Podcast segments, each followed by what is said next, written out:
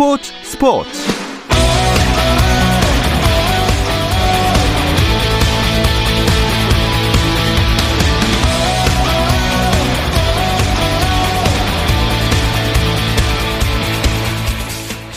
스포츠가 있는 저녁입니다. 안녕하세요. 아나운서 박태원입니다.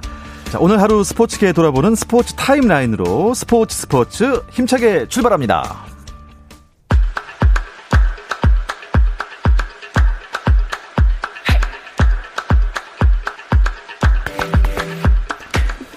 프로야구 상황부터 볼까요? 광주 기아 챔피언스필드에서 열릴 예정이었던 두산 대 기아의 경기가 비 때문에 취소되면서 지금은 4경기만 열리고 있습니다. 먼저 잠실구장으로 가보죠.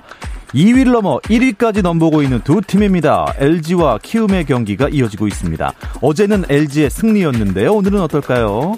아, 오늘은 키움이 좀 많이 앞서 있습니다. 6회 초 키움이 8대 2로 LG에 앞서 있네요. 창원에서는 선두 NC가 KT를 홈으로 불러들였는데요. 외국인 에이스의 맞대결로 더욱 관심을 모았는데 NC 루친스키 대 KT 쿠에바스가 만나 오늘 경기 현재 네, 5회 말인데요. NC가 6대 1로 앞서 있습니다. 부산 사직에서는 삼성 대 롯데 경기가 이어지고 있습니다. 4회 말에 롯데가 무려 10점을 뽑아내면서 11대 3으로 크게 삼성에 앞서 있습니다. 대전에서는 11연패를 끄는 SK가 한화를 상대로 어제와 같은 기세를 이어가고 있는 것 같습니다. 6회 말 현재 SK가 한화에 4대 1로 이기고 있습니다. 신장 결석 진단을 받은 김광현의 다음 등판일이 안개 속으로 빠지고 말았습니다.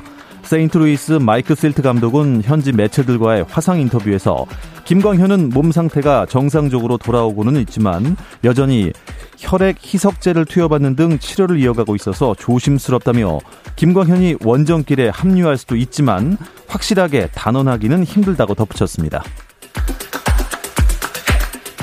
유럽 챔피언스 리그 준우승팀 파리 생제르맹이 프랑스 프로축구 리그 앙 시그 시즌 첫 경기에서 승격팀 랑스에 불의의 일격을 당하고 말았습니다. 에이스 네이마르와 음바페, 디마리아 등 주전 선수 7명이 코로나19 양성 판정을 받은 파리 생제르맹 경기 초반부터 적극적인 슈팅으로 상대 골문을 노렸지만 골키퍼가 내준 공이 상대편 선수에게 가는 어이없는 실수로 선제골을 내줬습니다. 이후 생제르맹은 맹추격에 나섰지만 결국 경기는 1대0 랑스의 승리로 끝이 났습니다. 미국 여자 프로골프 LPGA 투어 시즌 두 번째 메이저 대회 ANA 인스퍼레이션에서 전인지가 공동 2위로 출발했습니다.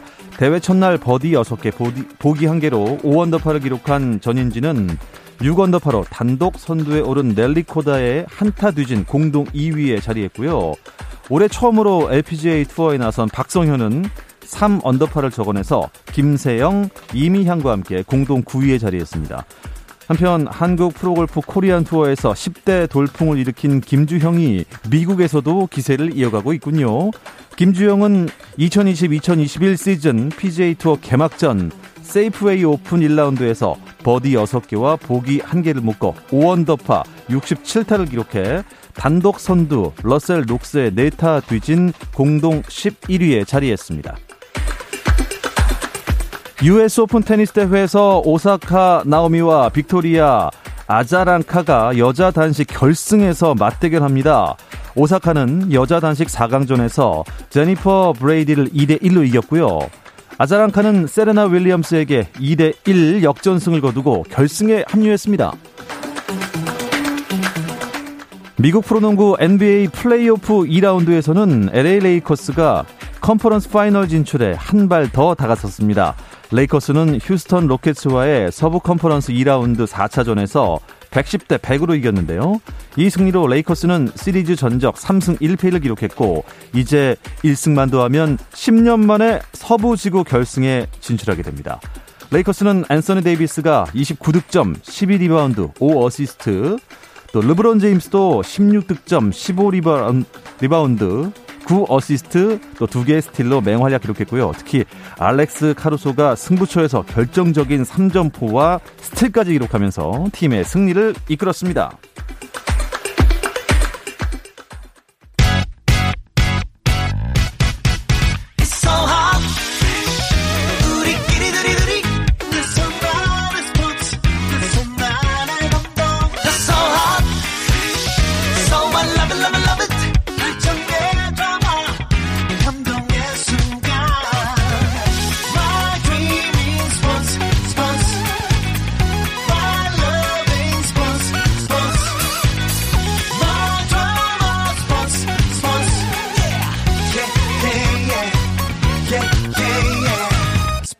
스포츠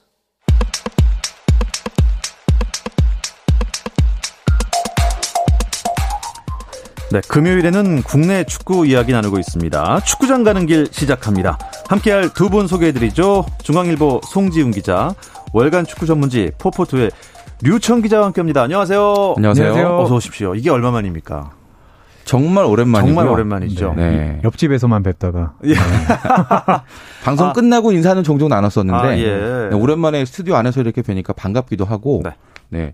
뭐 요즘 같은 시대에는 그대로시네요. 이게 가장 좋은 칭찬이라고들 하더라고요. 아유, 예. 네, 서로 서로 좀 그대로 잘 있는 그대로 그런 상황이 됐으면 건강히 좋겠습니다. 잘 계시니까 너무 반갑고요. 그리고 제가 지금 일주일째 지금 대타를 하고 있는데 코너 이름들이 조금씩 변했는데 네. 어, 축구장 가는 길은 변함이 없었습니다. 아, 반가워요. 아, 반갑습니다. 자, K리그 얘기부터 시작을 하죠. 시즌 중에 감독이 또 사퇴를 했네요. 이게 어떻게 된 일입니까? 네 K2의 대전 하나 시티즌 황선홍 감독이 9월 8일자로 사임을 발표했거든요. 어, 대전은 8일에 보도자를 통해서요. 6일 부천과의 홈 경기가 끝난 후 어, 황선홍 감독이 사임 의사를 전달을 했고요. 어, 회의를 그 회의를 한 후에 아, 사임 결정을 받아들이기로 했습니다. 뭐 기대에 못 미치는 성적일 수도 있지만 현재 3위고요. 또 부임한 지 8개월밖에 안 됐잖아요. 좀 너무 갑작스러운 일 아닙니까? 사실 이제 올해 대전이 기업형 구단으로 거듭났기 때문에 네. 이제 올해 가급적이면 1부 리그로 올라가 보자라는 그런 꿈을 가지고 지금 한 시즌을 치르고 있는 거 맞고 최근에 이 프로축구가 좀 뭔가 좀 돈줄이 많이 말라가는 이제 그런 모습도 있었는데 대전이 새로운 큰 손으로 등장을 하면서 뭔가 좀 축구계에 좀 새로 수혈을 해주는 그런 좋은 역할도 있었습니다. 근데 이렇게 갑자기 좀 이런 예. 과정에 감독이 바뀌었기 때문에 어. 좀 여러 가지로 좀 궁금증이 많이 생기는데 K리그 2가 지금 18경기씩을 치른 상황에 대전이 선두 제주의 승점 5점이 뒤지는 3위거든요. 2위 수원과도 3점 차. 네. 뭐 최상위권에서 꾸준히 경쟁을 하고 있다는 점에서 이렇게 갑작스러운 감독 교체가 논란이 됐습니다. 구단 수뇌부와 황선홍 감독이 좀 불협화음이 있었다. 이게 사태 배경이다. 이런 얘기도 있거든요. 어, 사실 그런 얘기가 나오고 있고 제가 어, 대전을 취재 갔을 때 황선홍 감독이 한번 경기 후에 아, 오늘은 질문을 받지 않고 하고 싶은 이야기만 하겠다. 오. 어, 그리고 그 당시 했던 얘기가 예. 아, 각자의 자리에서 최선을 다하고 있는지 묻고 싶다 이런 얘기를 해서 그 당시에도 뭐 어, 구단 수뇌부야 불협화음이 있는 게 아니냐라는 얘기가 있었는데 당시 제가 물어봤었던 때도 그랬고 이번에도 그렇고 어, 대전 쪽에서는 아, 그런 일은 없다. 음. 통상적인 일이 있을 뿐이지 뭐 흔히 얘기하는 허정무 이사장이 팀을 지휘하거나 황선홍 감독에게 월권을 하거나 그런 일은 없었다고 이야기는 하고 있습니다. 아, 그렇군요. 일단 뭐 대전이 호기롭게 일부 리그 승격을 위해서 이렇게 등장을 했는데 승격 경쟁해야 한 상황이라서 감독 자리를 오래 비워둘 수는 없을 것 같아요. 음, 정규리그 이제 막바지에 들어가 있는 상황이고 또 승격 플레이오프도 앞두고 있는 이런, 이런 시점이기 때문에 사실 승격이 가능한 모든 팀들에게 지금이 아주 중요하거든요. 대전도 아주 활발하게 감독 후보자들과도 접촉을 하고 있는 것으로 그렇게 알려지고 있는데 제가 참 여러 번 강조하지만 저는 이니셜 이- 이렇게 언급하는 거 참 좋아하지 않습니다만 이번에도 좀 뭔가 이니셜 좀 언급을 해야 될 것 같아요.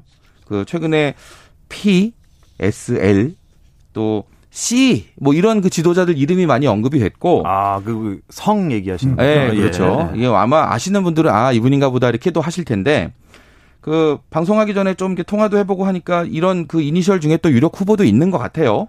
네, 어느 감독이 오더라도 일단 대전은 당장 퍼포먼스를 내야 됩니다. 일부 리그 승격이라는 아주 중요한 목표가 있기 때문에 이런 어떤 지휘봉을 잡더라도 바로 아주 막중한 무게감을 느껴야 된다는 거 이런 건 당연히 새 감독에겐 부담이 될 수 있겠죠. 그렇군요. 뭐 얘기 나온 김에 그 K리그 2 우승 경쟁 판도도 좀 짚어주시죠. 네, 지금 18라운드 현재 1위가 제주 유나이티드인데요. 아, 승점이 35점입니다. 2위가 수원 FC인데 승점이 33점이고요. 네. 3위가 대전 하나 시티즌이고 승점이 30점입니다. 여기까지가 이제 30점을 넘었고 4위가 최근 어, 기세가 좋은 경남 FC인데 승점이 26점입니다. 네. 아직 경기가 좀 남아 있기 때문에 뭐 4위인 경남까지도 맞대결에서 음, 승리한다면 네. 우승 가능성이 없는 것은 아닙니다. 일단 뭐 K2의 1위 팀은 무조건 K리그 1으로 승격이 되는 거죠. 그렇죠. 어, 네. 우승에 일단 올인을 해야 되지 않겠습니까? 27라운드 중에 지금 18라운드가 끝났거든요. 전체 일정이 한 3분의 2 정도 마무리가 됐는데 아주 중요한 변수가 바로 코로나예요. 아. 언제든지 시즌이 중단될 가능성이 있는데 K리그 2의 경우에는 한 시즌 성립의 최소 기준이 18라운드로 잡혀 있기 때문에 이미 18라운드가 지나갔으니까 예. 지금 이후에는 언제라도 시즌이 끝날 가능성이 있습니다. 아. 바로 그런 점들을 이제 그 우승 경쟁을 하고 있는 모든 팀들이 염두에 둬야 되는데 그렇기 때문에 가급적이면 뒤를 생각하지 말고 승점 딸 수 있는 기회가 있을 때 최대한 많이 모아놓는 게 유리하겠고요. 말씀하신 대로 K리그 2에서는 1위 팀이 자동으로 올라가고 나머지 승격권 한 장은 2위에서 4위까지 플레이오프를 해서 가지게 되는데 만약에 시즌이 중단될 경우에는 플레이오프 없이 1위와 2위 두 팀이 자동으로 승격을 하게 됩니다. 아, 일뭐 중단되면은 대전 입장에서는 큰일 나겠네요. 2위 안에 빨리 올라가야 되는 거죠. 그렇군요. 어, 지금까지 경기력 보면은 어떤 팀이 승격을 할까요? 우승도 할 수 있고. 아무래도 지금 1위 제주가 제주. 제일 좋은데 제주가 이제 8월 때부터 패배가 없습니다. 오. 그리고 사실 제주가 한 골 넣고 이겨서 수비 축구로 우승할 수 있겠느냐라는 얘기 있었는데 최근 4경기에서는 13골을 터뜨렸거든요. 어, 이 팀은 또 신기한 것이 외국인 선수가 득점 선두인 게 아니라 거의 내국인 선수들만으로도 어, 지금 경기를 하고 있고 외국인 선수가 베스트 11에 사실상 들어와 있지 않습니다. 그런 가운데서 승리를 하고 있기 때문에 지금 이 상태라면 이 흐름대로라면 제주가 가장 유력하긴 한데 다만 수원 FC가 골을 상당히 많이 넣고 있어요. 이게 예. 다득점이잖아요. 네. 어, 지금 18라운드 현재 36골, 1위 제주는 32골이기 때문에 오. 승점이 같아질 때는 또 수원 FC도 유리한 면이 있습니다. 그렇군요. 어, 일요일에 지금 제주와 대전의 경기가 예정이 돼 있는데 진짜 주목 받겠습니다. 1위와 3위의 네. 경기잖아요. 이 경기 결과에 따라서 선두권이 명실상부한 3파전으로 굳어질 수도 있고 아, 반대로 대전이 선두권에서 멀어질 수도 있어요. 그렇죠. 제주가 그렇겠네요. 3점 더 어떻게 올라가 버리면 그렇게 벌어질 수 있으니까 말씀하신 대로 그 류천 기자 얘기했듯이 제주가 요즘 분위기가 참 좋거든요. 공교롭게도 근데 올 시즌 대전을 만났을 때는 두 번 다 졌습니다. 어. 네. 제주가 야. 그 빚을 갚을 수가 있을지 예. 아니면 대전이 이 징크스를 가지고 한 번 더 제주를 잡을 수 있을지 이 결과에 따라서 선두권이 아주 크게 요동칠 수 있습니다. 진짜 재밌겠네요. 꼭 봐야겠습니다. 아, 2위 수원 FC는 부천을 만나는데 요거 이 경기 어떻게 보세요? 네, 지금 부천이 지금 순위가 8위까지 떨어졌습니다. 부, 부천도 이제 3위까지 올라왔던 팀이고 시즌 잠깐이지만 뭐 1위도 했었는데 최근에 5연패를 빠, 에 빠졌어요. 어, 지난 경기에서도 대전과 거의 0대 0으로 가는 듯 하다가 후반 추가 시간에 바이오에게 이제 한 골을 내주면서 0대 1로 패했거든요. 네. 어, 사실 그 수, 부천이라는 팀이 팀의 자원이 좋다기보다는 끈끈하게 하면서 잘하다가 여름에는 조금 떨어지는 모습을 계속해서 보여왔기 때문에 뭐 올 여름에도 힘들겠지는 했지만 5연패를 당하고 있기 때문에 아무래도 수원이 공격력이 활발한 수원이 우승, 이길 확률이 더 높은 건 사실입니다. 어, 그러면 지금 1위 제주, 2위 수원, 3위 대전. 이 이제 일단 경기가 다 있으니까 이- 엄청 복잡하게 됐어요, 지금. 그렇죠. 그 수싸움이. 결과에 따라서 정말 예. 다양한 경우의 수가 있죠. 예. 다음 주 이 시간에는 순위가 어떻게 바뀌어 있을지 주목해 주시기 바랍니다. 자, 그렇다면 K리그 1 현재 순위 어떻습니까? 승점 46점의 울산이 선두고요. 예. 그 뒤를 41점의 전북이 따르고 있는데 두 팀의 간격이 살짝 벌어지긴 했지만 그래도 아직까지는 양강으로 묶어서 볼 수 있는 그런 상태고요.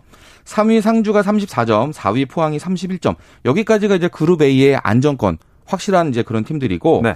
그 뒤로 중위권 싸움이 정말 치열합니다. 6위 강원, 7위 광주, 8위 성남, 9위 서울이 지금 다 승점 21점. 그리고 10위 부산도 20점. 바로 턱 밑에 있어요. 어. 그래서 예. 방금 언급한 이 6위부터 10위까지 네. 이 다섯 팀 중에 두 팀은 상위 스플릿으로 가고 나머지 세 팀은 하위 그룹에서 경쟁을 해야 되는 그런 상황이니까 이제 남아 있는 이 정규 리그 한 세 경기 정도 남은 이 결과가 정말 중요하고요. 11위 수원이 17점, 그리고 12위 인천이 14점. 지금 3점 차이가 나고 있는데 이 두 팀도 간격이 아주 바짝 좁혀져 있기 어. 때문에 강등권 싸움도 정말 치열합니다. 이 순위가 이렇게 다닥다닥 붙어 있을 때 보는 입장에서 진짜 재밌잖아요. 경, 그렇죠. 경기 하는 입장에서는 참 피가 마르고. 아, 아마 정말 피가 마르는 게 아까 말씀드렸듯이 이 12 부산 아이파크가 20점이잖아요. 승점이. 근데 6위 강원이 21점이에요. 그러니까 이번 라운드가 끝나면 10위가 7위가 될 수 있고요. 어휴. 7위가 10위가 될 수 있는데 아유, 아시겠지만 11위, 12위는 이제 강등을 걱정해야 되잖아요. 맞습니다. 그러니까 갑자기 우리가 상위 스플릿으로 가느냐 아니면 강등을 당하느냐 와. 이게 맞물려 있는 팀이 다섯 팀에서 여섯 팀 가량 되기 때문에 저희는 정말 재미있게 보고 있지만. 아마 구단 관계자나 특히 감독들은 잠이 안 올 겁니다. 맞습니다. 전북 얘기를 잠깐 나눠볼까요?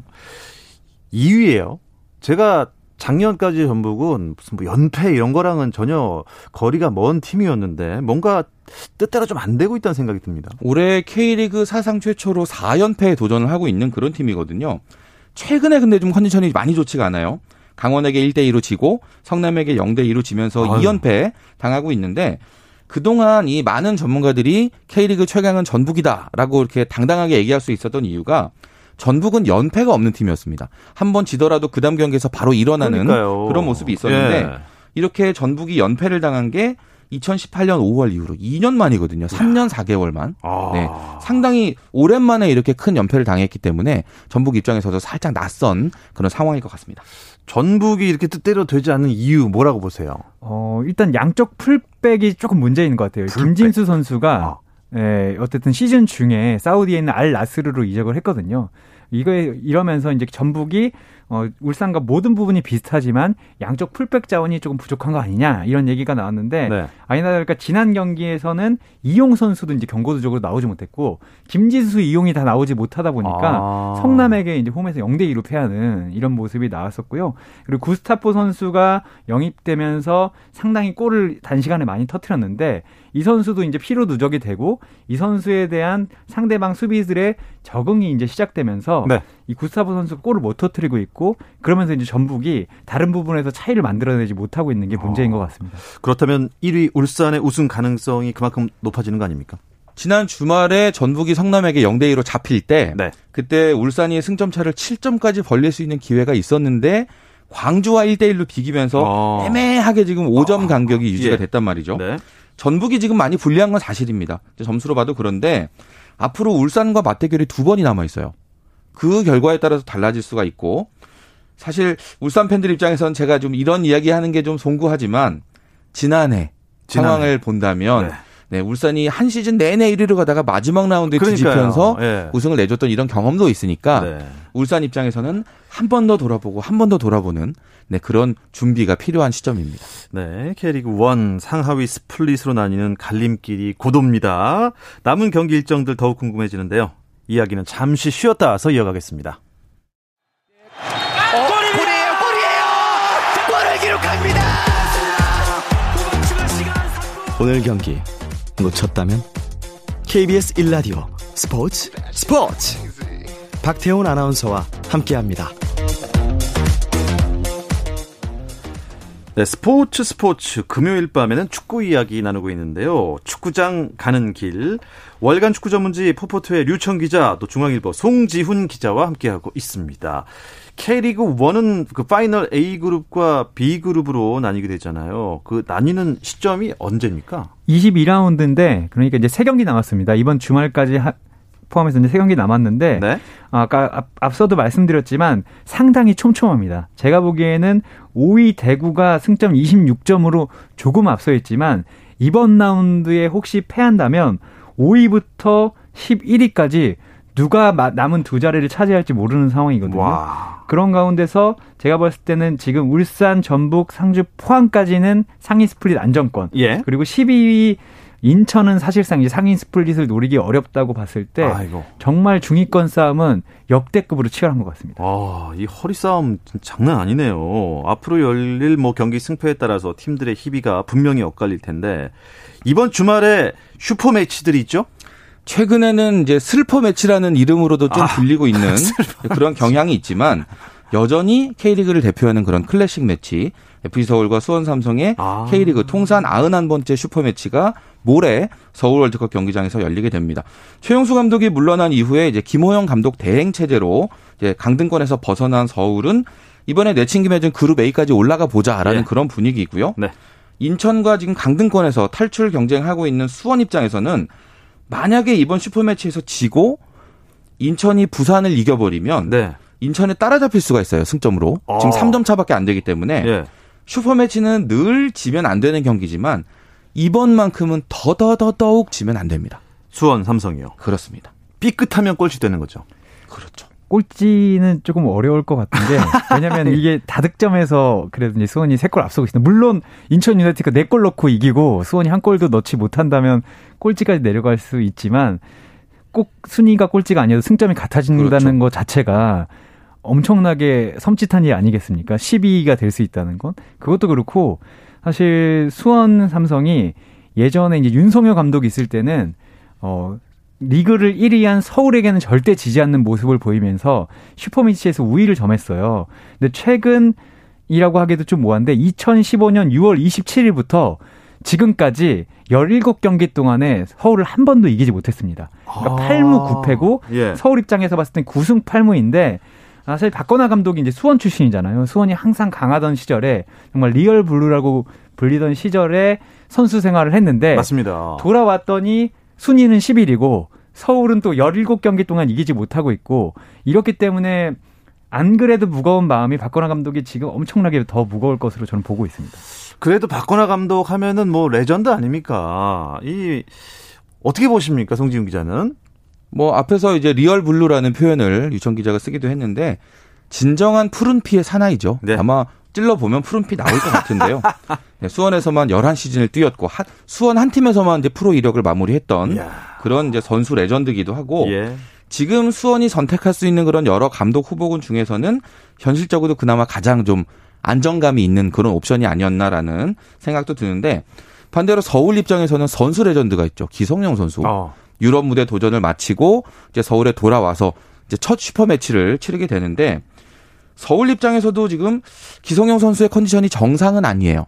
근데 출전 시간과 상관없이 뭔가 이 경기의 승패를 결정짓는 뭔가 확실한 한 방을 보여줄 수 있느냐 이 여부가 이제 서울이 계속 무패 행진을 이어가느냐에 상당히 중요한 변수가 될 것 같습니다.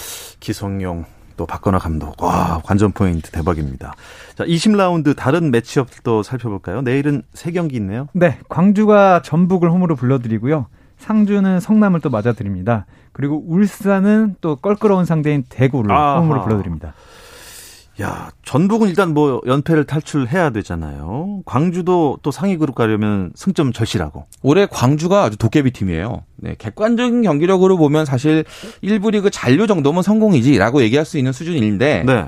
이게 아주 두껍지는 않아도 뭔가 아주 짜임새 있는 그런 주전 라인업이 있기 때문에 강팀들을 만나도 꽤 괜찮은 모습들을 보여줘 왔거든요.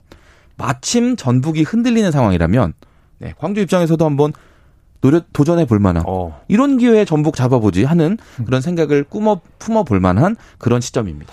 좋습니다. 그리고 또 상주 만나는 성남은 어떻습니까? 네, 성남도 지금 8위에 올라 있는데 아, 1승만 더한다면 상위 스플릿으로 갈 수 있는 상황입니다. 근데 상주가 정말 만만치가 않습니다. 승점이 34점이고 뭐 전역자들이 있으면서 흔들릴 줄 알았는데 최근에 2연승을 달리고 있습니다. 음. 다만 재밌는 게 네.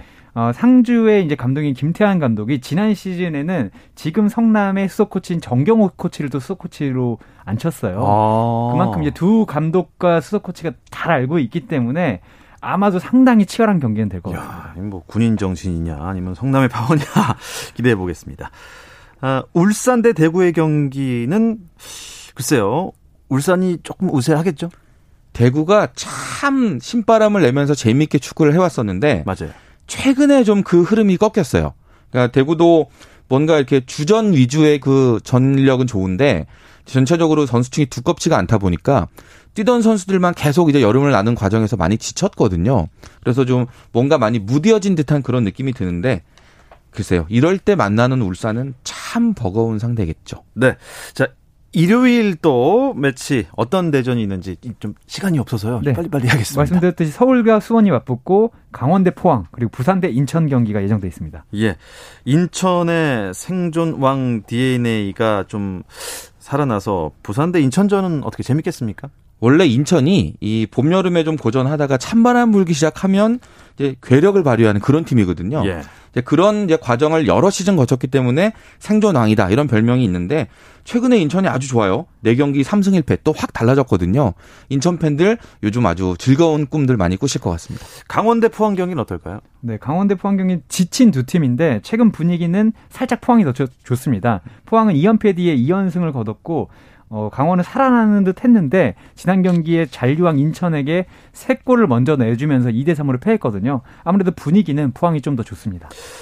어, 일정을 보니까 20라운드부터 22라운드까지 일정 일주일 안에 다 소화가 되는 것 같은데, 어우, 이거 힘들지 않을까요? 주중, 주말, 주중으로 이제 그 주말, 주중, 주중으로 이제 주말로 이렇게 가는 일정인데, 사실은 그 챔피언스리그 일정이 뒤로 밀렸기 때문에 일정을 좀 여유 있게 해도 돼요. 근데 제가 앞에서 말씀드렸다시피 코로나19 변수가 있기 때문에 최대한 빨리 이 음. 정규리그는 마치자라는 취지에서 이 일정을 변하지 않고 3일 단위의 경기를 하는 걸로 결정을 내렸습니다. 그래서 네. 체력 안배가 정말, 정말 중요합니다. 우리 선수들 체력 안배를 잘 해 주셔야겠네요.